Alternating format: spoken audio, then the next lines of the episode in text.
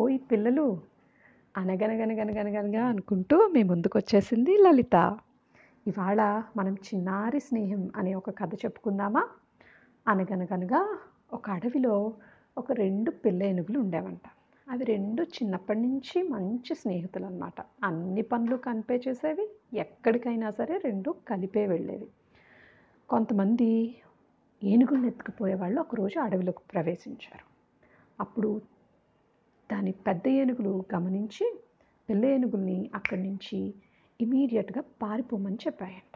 చెప్తే ఆ పిల్ల ఏనుగులు ఆ పెద్ద ఏనుగులు చెప్పిన మాట విని పరిగెత్తడం మొదలుపెట్టాయి. పరిగెత్తి పరిగెత్తి పరిగెత్తి పరిగెత్తి చాలా దూరం వెళ్ళిన తర్వాత చూసుకుంటే వాటికి అర్థమైంది ఏంటంటే అవి దారి తప్పిపోయాయని. ఇప్పుడు ఏం చేయాలో అర్థం కావట్లేదు. పరిగెత్తి పరిగెత్తి పరిగెత్తి ఆయాసం వస్తుంది.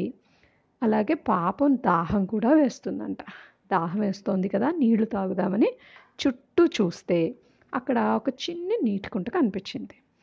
అప్పుడు ఆ రెండు ఏనుగులు నీటికుంట దగ్గరికి వెళ్ళి నీళ్లు తాగుదాం కదా అని చూస్తే ఆ నీటికుంటలో ఉండే నీళ్లు ఏ ఒక్క ఏనుగుకే సరిపోతాయి.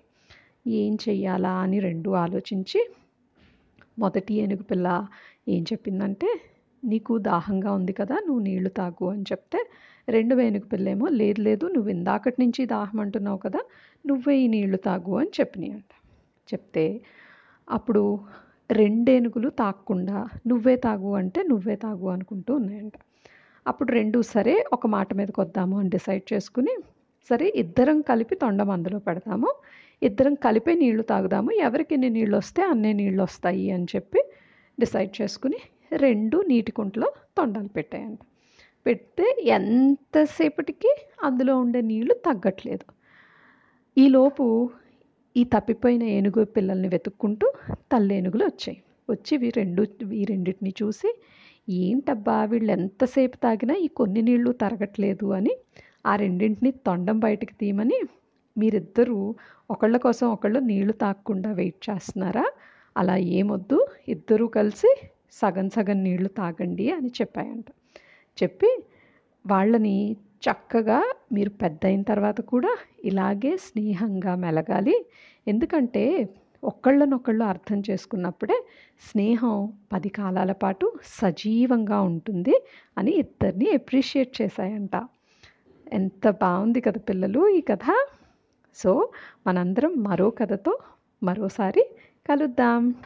Bye bye. ఓయ్ పిల్లలు అనగనగనగనగాలో ఇంకో కథతో మీ ముందుకు వచ్చేసింది లలిత. ఈ కథ పేరు సింహం చిట్టెలుక. ఒక అడవిలో ఒక సింహం ఉండేది.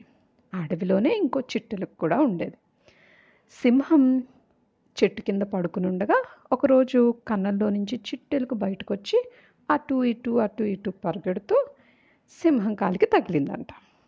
అప్పటికి సింహం పంజా విదిరించి తన కాలు కింద చిట్టెలుకని అదింపట్టేసి, ఏంటి నన్నెందుకు నువ్వు డిస్టర్బ్ చేస్తున్నావు అని అడిగిందంట. అప్పుడు చిట్టెలుకు గడగడ గడగడ వణుకుతూ, మృగరాజా ప్లీజ్ నన్ను ప్రాణాలతో విడిచిపెట్టు, ఎప్పుడో ఒకప్పుడు నేను నీకు ఉపకారం చేసి పెడతాను అన్నదంట దీనంగా.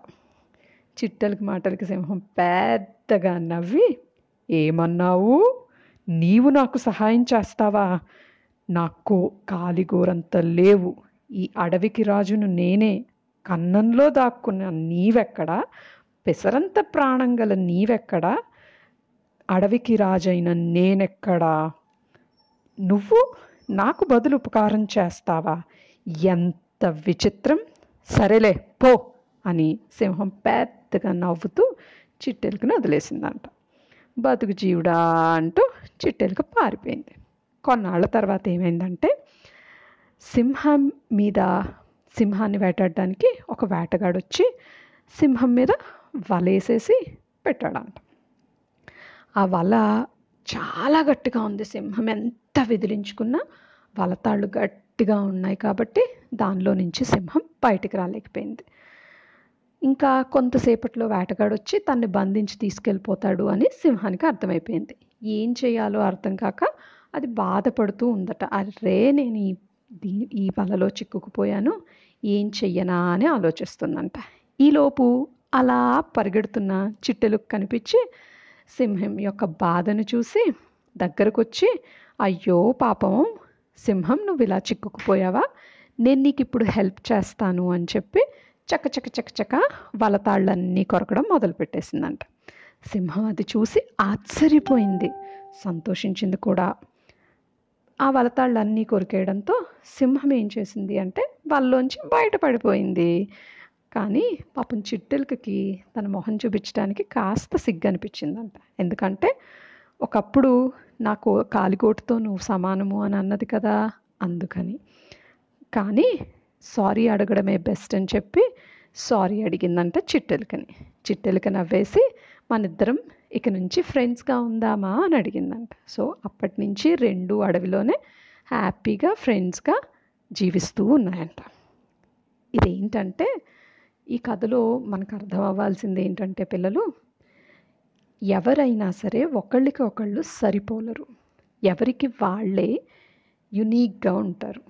అందుకని ఒకరు పెద్ద ఒకరు చిన్న అనే భేదాలు ఏవీ లేకుండా ఉండడం మనకి చాలా చాలా ఉపయోగం. సరేనా పిల్లలు? అయితే మరో కథతో మరోసారి కలుద్దాం. See you soon.